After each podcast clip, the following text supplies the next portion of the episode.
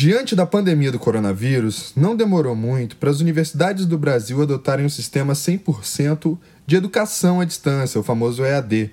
Parece até que tudo já estava planejado. Já os colégios demoraram um pouco mais para se adaptarem, mas sabendo que o nível de inadimplência das mensalidades aumentaria, também migraram para o EAD.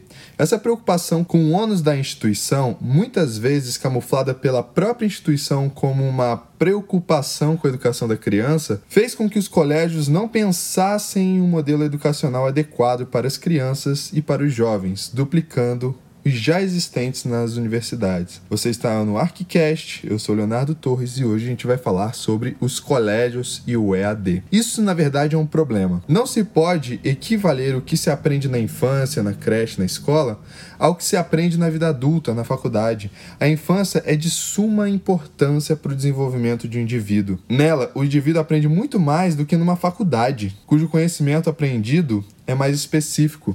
Nesse momento inicial da vida, o indivíduo será apresentado à complexidade do mundo, da sociedade, da cultura, e por meio delas, irá tecer a própria complexidade. A cada experiência que o indivíduo sofre nessa época da infância, o transforma de alguma forma.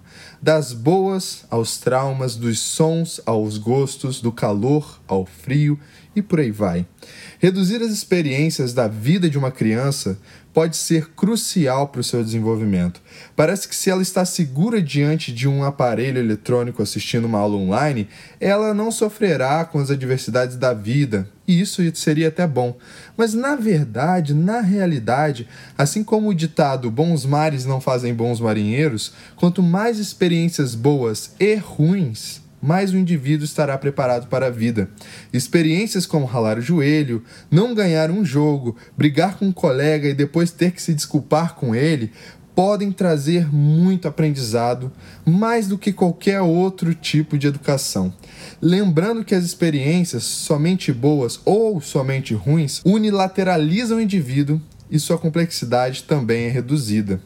Nessa crise pandêmica, em meio a um importante isolamento social, é quase impossível uma instituição promover atividades que demandem um relativo grau de complexidade das crianças, visto que a última solução atual de contato entre indivíduos tem sido o ambiente audiovisual, das redes sociais, da internet, por aí vai. Ambiente este que reduz a experiência humana aos sentidos de audição e da visão. Colocar uma criança por horas diante de uma tela que promove conteúdos até supérfluos e estimula a audição e a visão é viciar a criança nos aparelhos eletrônicos.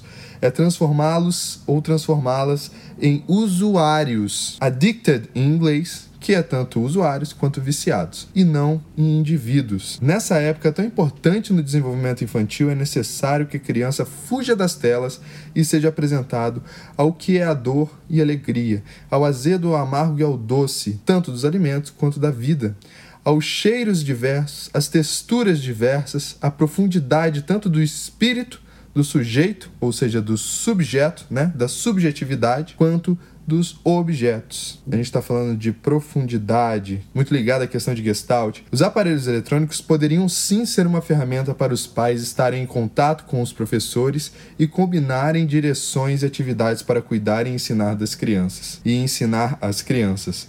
E até para as crianças manterem a saudade dos amigos e dos professores. Mas falta ainda pensar e repensar esse sistema educacional infantil com a real preocupação no aprendizado da criança. Esse foi o Arquicast de hoje. Eu espero que todos estejam bem. Um grande beijo no coração de todo mundo.